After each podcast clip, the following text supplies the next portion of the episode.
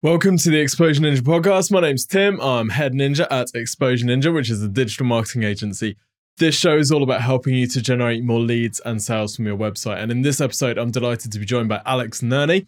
Now, Alex runs a couple of blogs, Avocadu and Create and Go. And what Alex has done with his blogs is basically build them up using social media traffic and organic traffic um, to a stage where they're doing some decent revenue. Um, his uh, they kind of publish it on their website. I think their last published revenue was January, maybe one hundred and twenty four thousand dollars or so. Um, super small team, just working on these blogs, and it's their content creation strategy which has kind of got them there. So wanted to bring Alex onto the podcast because even though his business is blogs, actually there's loads of lessons in that that we can all learn about how to improve the performance of our business blogs. So it's not just health and fitness, which is one of the uh, one of the categories that Alex plays in. There's implications and lessons here for whatever business that we're in. He talks about some of the more um, unusual businesses that can benefit from these sorts of strategies. I hope you find it really useful. Get tons of value from it. You can go to exposureninja.com forward slash podcast to check out the show notes. If you're listening to this on audio, then don't forget also you can check out the Exposure Ninja YouTube channel to watch the video version of this. For those of you on video, you can check us out on your phones, on Spotify, iTunes, Stitcher, wherever you find podcasts as well. Without further ado, enjoy the show.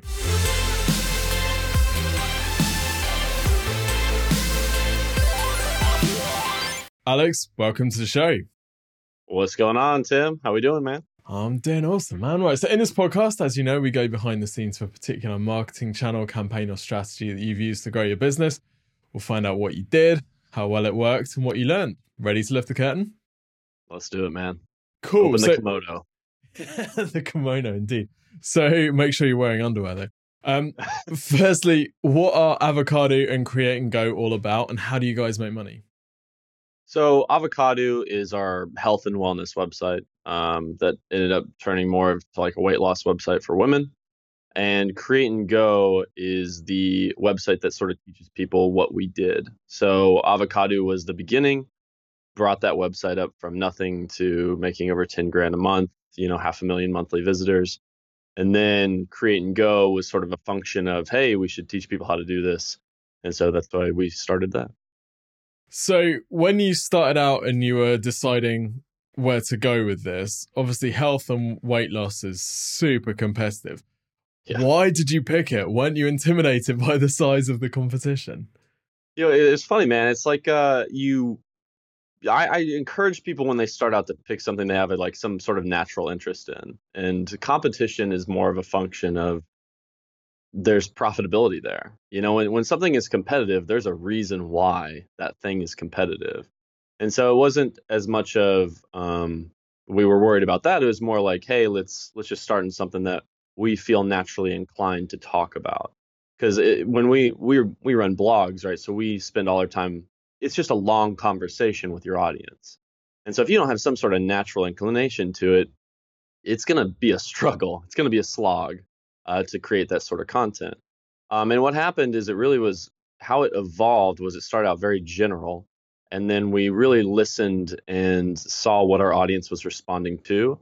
And so we started to create more content centered around that. We paid very close attention to, hey, here's the number of visitors on this page, and here's the time that they're on this page. They're obviously interested in this particular type of content. Obvious, we need to continue to create that type of content. So it was funny, man. At the beginning, we started out and we just threw up a couple articles about yoga and didn't expect anything to come from it. But people love our take on yoga. And it was just like, it was very weird. But we just listened to our audience, man. We, we listened to where they were taking us.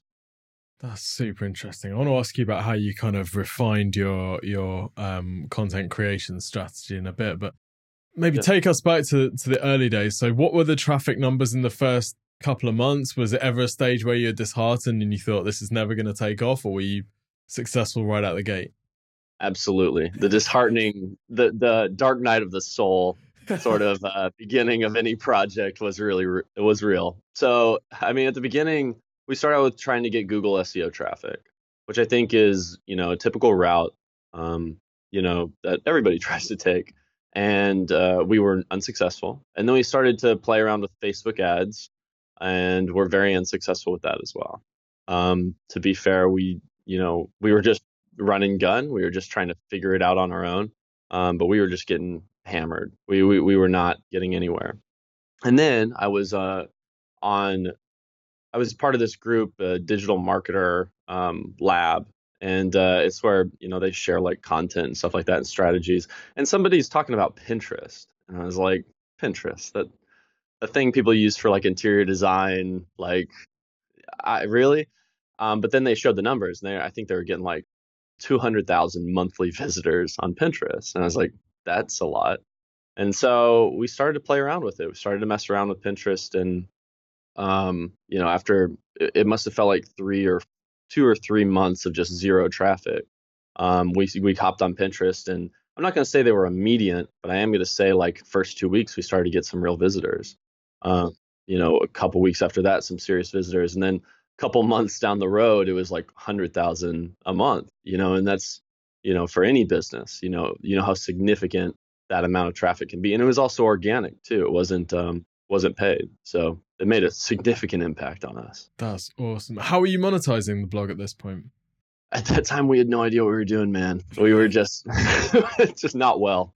Not easy, the easy answer. So we we started out with um, we started out where I think everybody should almost start uh, if you're just like a small like personal like blogger where it's like we're starting out with affiliate products mm-hmm. um, and selling those and you know th- those weren't really um, doing very well. Only over time did we start to realize, like, okay, we have to start creating our own products and start creating our own services and started putting those services into the right spots on the blog and the right email funnel system. So it, it, certainly took some time and it was not it was ugly at the beginning. It was not a it was not a smooth sailing like, oh, we have thousands of visitors. Now we now we immediately get conversions. No, it took took a lot of time to figure that out. So I guess the approach that you'll take is so if you're not mainly focusing on the affiliate side and you're working on your own products, I guess the approach is pretty similar to any business that's using their blog to drive traffic for their products and services, right? Because they're your own things that you're selling. Absolutely, absolutely. And the uh, the best system that we found, especially for the you know businesses who are doing this, was that a good email marketing funnel like is seems to be tops. Like you can derive it directly to a product, especially if like what you sell is a physical product or something tangible, yeah, that works. You can sell that pretty well without needing this whole email marketing back funnel behind it. But um, especially if you're if you're offering a digital product or a service where I have to build trust with you, where I, I need to establish some sort of a relationship, having that steady dose of seeing you in the inbox and hey, what's up? I'm I'm still here, uh, really seems to matter for conversions. That's interesting point that you make. A lot of business blogs they see quite low um, engagement with the rest of the site because you might get a visitor who comes in for a particular piece of information and they don't really have commercial intent in mind. And either the business is like buy my product or go yeah. away. yeah. And there's yeah, not there's really no... anything in between. So i guess by putting the email piece there you've got a, a softer s- softer kind of entry into the slippery slide if you like. Yes, yes, absolutely. It's uh yeah, you don't want to uh shock them immediately with like, "Hey, here's this free blog post on whatever dog treats or you know, something about dogs and then just like buy our expensive thing." It's you got to ease them into it. I mean, the best analogy is always dating, you know, Yeah. it's like don't ask for marriage up front, you know, like you got to you know, maybe go on a date first, you know, Yeah, like yeah. something casual. the ones that say yes to marriage on the first date you probably don't want to You marry should anyway run. You should run. so, all right, you've set up your first few posts and you found that the yoga stuff did well. You've started driving some traffic through Pinterest. Like over the first, say, six months or so, I'm guessing you were figuring out a lot about your audience, what sort of stuff they liked, the sort of length of content that worked well. What were some of the lessons that you started picking up from looking at this data?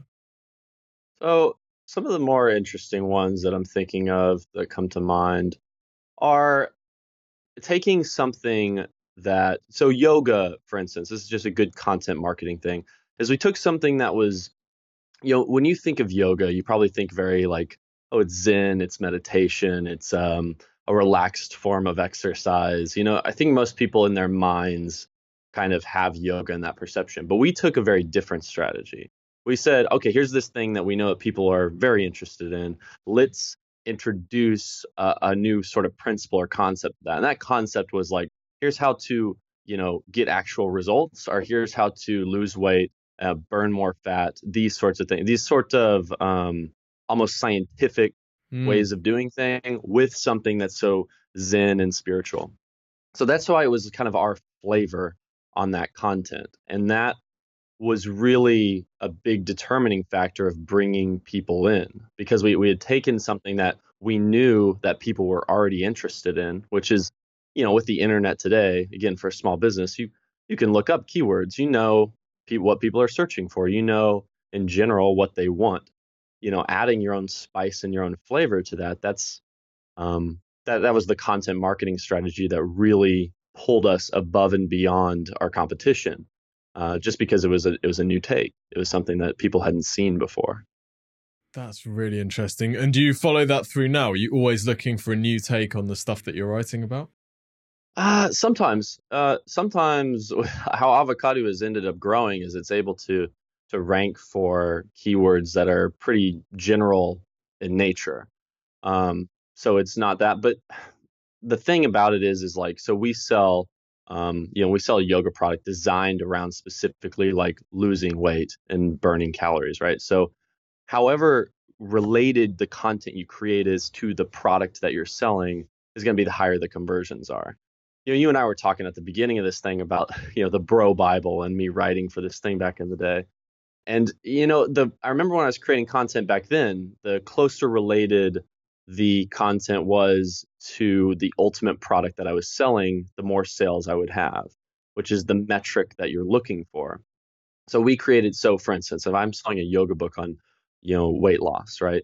The content I want to be creating is like, you know, the 10 scientific studies on yoga for weight loss or the uh, the 10 health benefits of yoga um, you know surprisingly like can lose weight you know yeah. whatever that is as, as, this closely related as that content is to the ultimate service that you're providing the greater that conversion is going to be and then also the less headaches because if you're just driving general traffic to something um, the conversion is much harder mm. uh, you have to it's it's a much more elegant process uh, to try to convince a general person who's just coming in off the street that they need your service mm. I, I, always like to think think about the content. Sorry to interrupt. The the content um, is in the moment, right? So like when we're searching for something, like we are in that moment, or that that person is typing in that thing, right? So in that moment, their mind is like very focused on how do I solve this particular problem in my life. And so like the closer you can get to solving that particular thing where they're focused on that the greater that conversion becomes. So you're entering the conversation already in their mind rather than saying, here's the ultimate guide to yoga. By the way, did you know you can use yoga for weight loss? Buy my book on this. Exactly. Exactly. You got it. I want to ask about traffic. So Pinterest was a big driver back in the day. Is that still one of your main traffic sources? Like where does organic rank for you now? Still one of our main traffic sources. Hmm. Um, it's still does an amazing job of providing an organic piece of traffic uh, to our website. Uh, because Pinterest is a jQuery search, um, it operates very similar to a, a Google or a YouTube, where people will type in their problems and search things, and that's what that's where organic traffic comes from. Organic traffic comes from that you know monthly reoccurring needs that people you know come up with.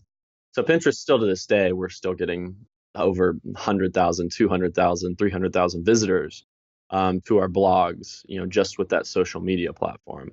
A very interesting thing though is that you know we we teach actually a Pinterest marketing course, so we've you know helped people in all sorts of niches like solve that problem as well um, through Pinterest. It's been it's been a really great traffic tra- um, traffic source for us. We also use YouTube now and do Google traffic as well. Mm-hmm. Pinterest still seems to edge it out as number one though. So, for the businesses listening, thinking, yeah, but they're health and weight loss, so they're going to be Pinterest. It's not really relevant for me. What sort of businesses have you seen? What are some of the most surprising businesses that you've seen getting decent traffic from Pinterest? You know, um, was surprising traffic from Pinterest. You know, there's a legal blog that I know of. Uh, actually, one of our students who's done very, very well, um, where she talks about like um, the legal pages on your website. She's done very well with Pinterest and actually makes well into the 10 grand a month mark um, on Pinterest. So another one's dudes. So we actually in health and wellness, uh, we have uh, one of my buddies, Rusty Moore. Um, he's a he's a guy who's been fitness blogging forever. Um, and he actually bought our Pinterest course. It was awesome because it was like somebody had followed forever and bought our course, and it was just like, what? It's like it was mind blowing. uh, but he came in, and and dude's like, um, he's over 50, you know, he's a super cool guy. Um, had this old blog, but it's mainly targeted around guys. Um, and he was hitting the same numbers that we were on a platform that is 80% women. And, you know, he's hitting half a million monthly visitors. And I feel like it had a lot to do with the fact that nobody was serving the guy market on Pinterest. Mm. And so, like, all this traffic was coming in. So, you know, some things are not going to be great on Pinterest for sure. I don't want to I don't want to give that impression. You know, if you if you're serious like tech review like type of thing, like I don't think it's going to function that well, but you'd be surprised on what can what can get away with when you structure it correctly. That's awesome. Obviously, Pinterest marketing is its own entire topic, but what are some of the things that you're doing differently today than back in month three when you were on the uh, the DM Lab Facebook group? Yeah, yeah. Um, the biggest ones, I think it's a we is combination of marketing techniques. So like we use so with Pinterest, um, you know, everything evolves constantly because it's you know it's like Facebook. You know, if you think, think about Facebook back in 2012, it was completely different. Hmm. You know, medium to supply content. So Pinterest, same thing. Uh, it just continues to evolve. Today, like things like smart loops where it uh, continues to pin your content over time. Um, Pinterest is actually introducing video, um, going to be introducing that a lot more heavily uh, into their marketing and through Pinterest advertising, uh, which will be interesting because the Pinterest user base isn't very used to video. So mm. it might mm. provide a really great opportunity for those businesses out there who are video focused. Um, I think the combination of using different types of uh, traffic sources seems to have worked the best for us. So we drive people into Pinterest, into our articles. But inside of our articles are our YouTube videos, right? And so that creates us getting YouTube subscribers. So then we can drive people in from YouTube uh, into the website as well. So it's just, I don't know, structuring your your posts or your pages in a way that can kind of be optimized for. Uh, we optimize for Pinterest, YouTube, and Google, uh, and try to optimize our pages uh, to serve as a function of all of that. Got it, got it. Um, just a completely off-topic question that's nothing to do with my episode plan, but how do how do you decide where to focus on? Because Instagram feels like a big one for you as well, and there's Twitter and Facebook, like so many different things that you could be doing. How do you prioritize? We prioritize based on money, man. Like, uh, like when we we feel like a lot of people go down that Instagram route, and um, are not able to pull money from it. Like our our function, our, our where people get the best content from us when they read our blog posts. Hmm.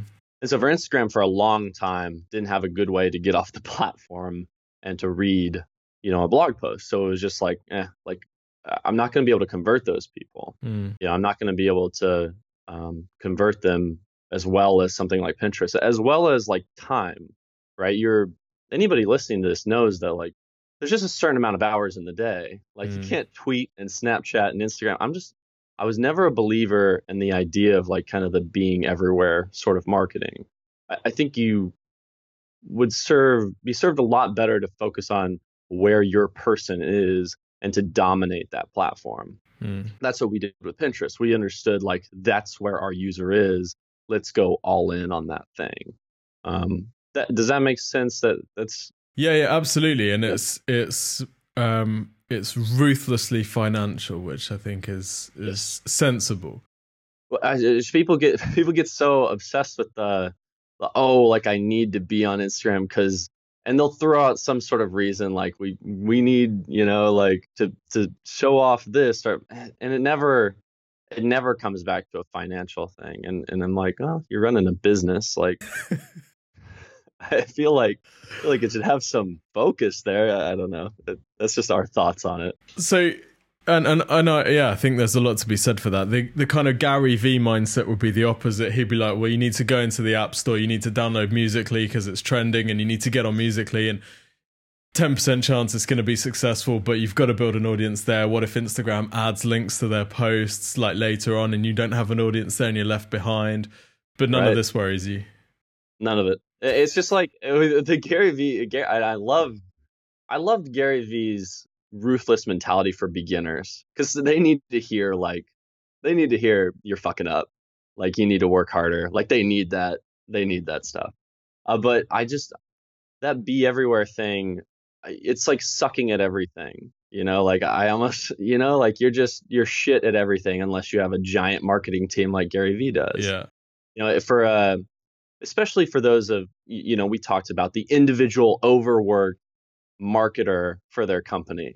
Like you mm. need to be ruthlessly selective on where you spend mm. your time. You can't be everywhere running around tweeting, Instagram, but you're just going to suck at everything. Mm. Like get good at that one thing that really matters for your audience. And I think that will serve you a lot better. At least it has for us.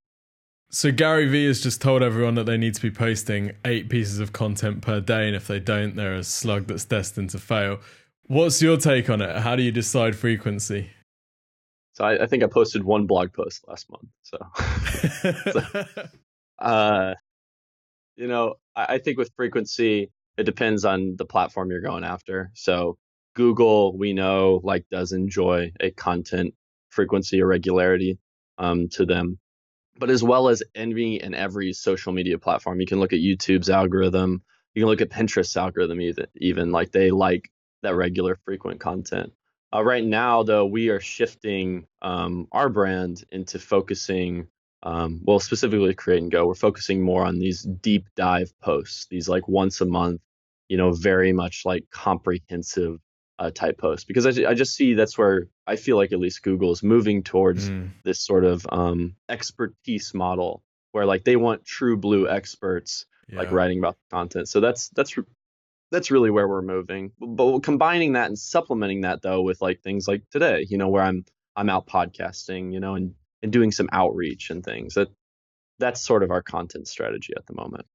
That makes a lot of sense. I think, like, I remember the first few websites I was building, we could get them ranked super easy. If you wanted to rank for, like, plumber in Feltham, you just write a blog post called Plumber in Feltham and it'd rank. Whereas today, it seems to be like you get, and if you wanted boiler repair in Feltham, you just did a separate blog post called that. Whereas today, it seems to be like if you write these monster in depth posts, they can actually rank for lots of different phrases around that topic. So Google seems yeah. to be a bit more switched onto that. So I think it makes a lot of sense. What about the length of these posts? Do you have word count limits that you're going for? Like, how much do you look at the other posts that are ranking in the search and say, right, we're going to try and beat them on content? For sure. So, like, it's funny. I was just discussing this with another like blogger entrepreneur who actually his blog my blog's ass at, at, ranking for traffic. He destroys it. Um, getting like a million monthly visitors on Google in like a very competitive space. Uh, but he, uh, we talked about like there's this move right now towards like, hey, create like the longest content in the world, like twenty thousand word articles. And I, I, feel like it's a short sighted. It will work now, but I feel like it's very similar to the plumber in Feld- Feldington uh, thing, where it's like you know that will work at that time yeah. but i'm not sure it's going to work as an end game yeah the end game for google is to serve the reader in the best with the best possible piece of content. And that doesn't necessarily mean that like the longest form of content is going to be the best for them. So because of that yeah right now longer content is going to work but i would supplement that with a um, a more practical strategy or, or, or just an understanding that hey that's going to change. You know mm. that's that's not always going to be the case where this race to the bottom of an article where you're trying to like you know like write 20,000 the next post to rank is going to be oh is it going to be a 30,000 word article yeah like, yeah it was time to read a 30 I don't want to read a novel like I want to get to the answer, right? So yeah. yeah. So what's how much do you look at competitors versus just doing what you think is right? Because what what you're basically saying is, yes, real lo- ultra long form is working now, but long term it might not. But then the person who looks at what's ranking in the SERPs is like, yeah, but I need to write thirty thousand. So how concerned should they be with what's there now versus where you kind of think things are going?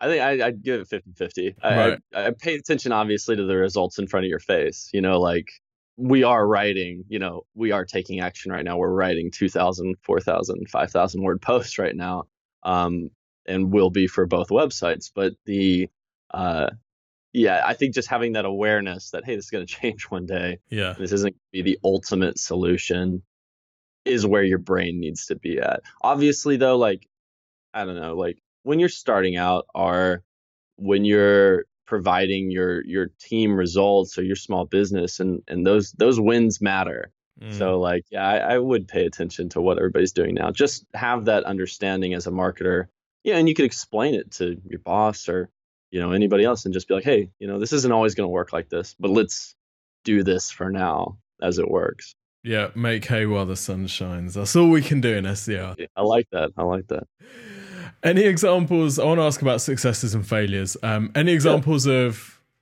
channels or strategies which you thought were going to be, this is going to be amazing. We're going to smash it out the park with this.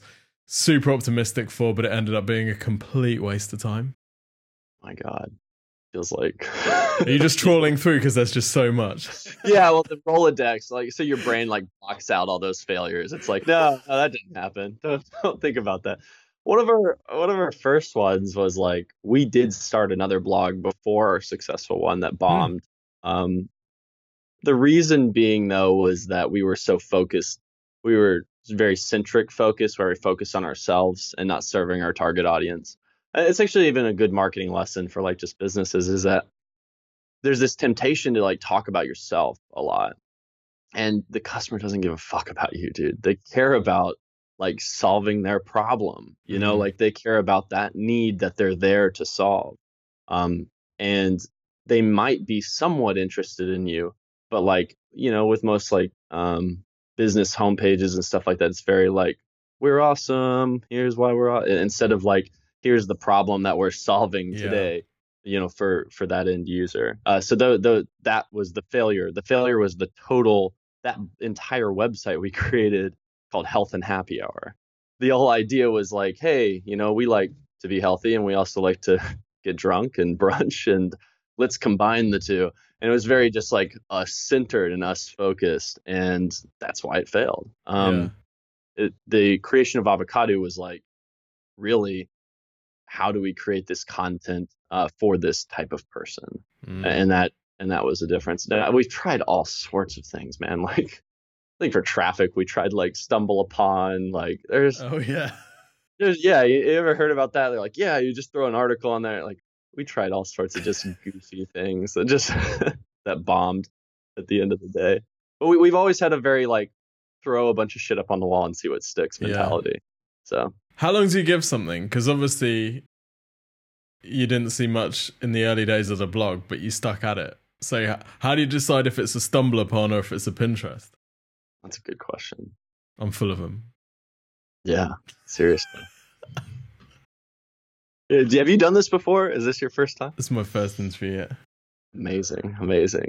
You you might go places with this, man. Um, I I, I, watch a lot man. of Gary Vee, so Hold on, I gotta Snapchat this story. What up, nation? Um, stun on Gary Vee a little bit today. I, I think like, I think you know, man. I, I don't know. Like with, you know what happened is like we started that blog that was failing, and we started another one, you know, at the same time, and we kept that one going for a little while, and the comparison of the two was very much the indicator. So that's what I would say. Right. I'd say something like, if you're on Twitter and you're on Facebook and you're on YouTube and you're getting all this great feedback from YouTube, like pay attention to that and go Mm. with that. You know, like your audience will dictate to you, hey, this is what I like. Stop talking about this. And we were just we're just very aware of like you know, we created this blog post on Avocadu. We still talk about like the 11 purple foods that are healthy. And it's the most embarrassing article I think I've ever written. it's just like radishes and whatever. And it's just all these purple foods. And like, you know, our audience is like, nobody gives a fuck. And like, eh, but like, you know, then we created the yoga content, we created something else, and yeah. people were like, hey, like, this is something we actually care about because we're on the page, we're interacting with the page, we're commenting on the page. So create more of that. I think the same goes for any platform or social media. I would do a comparison model, like, you know, start something else that's similar or different and see what feels better or what's getting more traction. Yeah, I love that. That's such good advice. So, on the flip side of that, is there anything that you did which you really didn't hold out much hope for, but maybe you just saw it in a Gary Vee video and you're like, hey, let's do it, and it ended up being amazing? YouTube. YouTube really? was like one of those ones where my first YouTube video, man, I look, man, it's like I'm wearing, I'm in, I'm in Nicaragua. I have my beard is like unkempt. I have super long hair. I'm wearing some hat, and I just look like just a piece of piece of crap and uh and that video today is still like our number one like youtube video that's had hundreds of thousands of views. Wow. Um i just man it was one of those things where i was like hey you know like to connect with our audience like maybe hopping on a youtube video not taking it that seriously and like you know just recording some information for our audience maybe that would maybe that would work. Mm. and you know like that that video alone has just had huge responses as well as like that channel just in general. I didn't expect it to be like that. I thought it could be a great supplemental mm. form of of content, but again, like just paying attention to what people were talking about. Every single purchaser I feel like I talked to on my website is like, "Yeah, I binge watched your YouTube videos." Hmm. Like interesting, you know? yeah, that's cool. Don't go don't go watch that first video though. Like we'll link it in the uh, in the show notes. Yeah. Appreciate that, Tim. Appreciate all right, I've got three quick fire questions to finish then. So, first up, if you could pick only one way of driving traffic to your blog, what would it be? Pinterest. I kind of knew that answer. If you yeah. absolutely had to 10x, let's go for create and go. If you absolutely had to 10x course sales in the next year, but you had unlimited marketing budget, what's the first thing that comes to mind that you'd do? Facebook ads to webinar. Right. Interesting. And Which how I don't do. You don't do at all. No. Oh.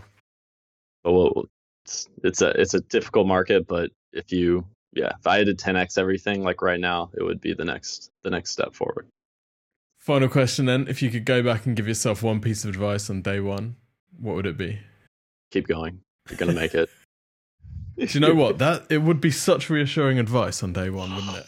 Could you imagine? Like cuz that's the hardest part. Yeah. Cuz you just feel like you feel like an idiot. You're just on there typing away. You go to like your family like reunions. They're like, "Oh, what are you doing?" You're like, "Some stuff on the internet."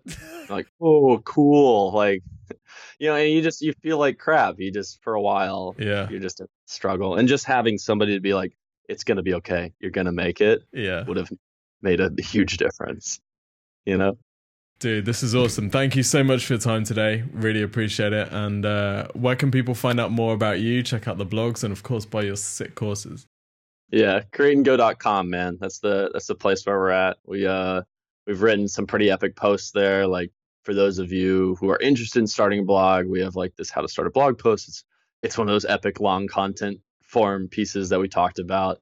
Uh, we have a whole thing on how to make money blogging, really details our journey and our story and everything that happened. And if you got any interest, you know, we'd we'd love to have you on board. Um, yeah, that's that's gonna be about it. Go check us out.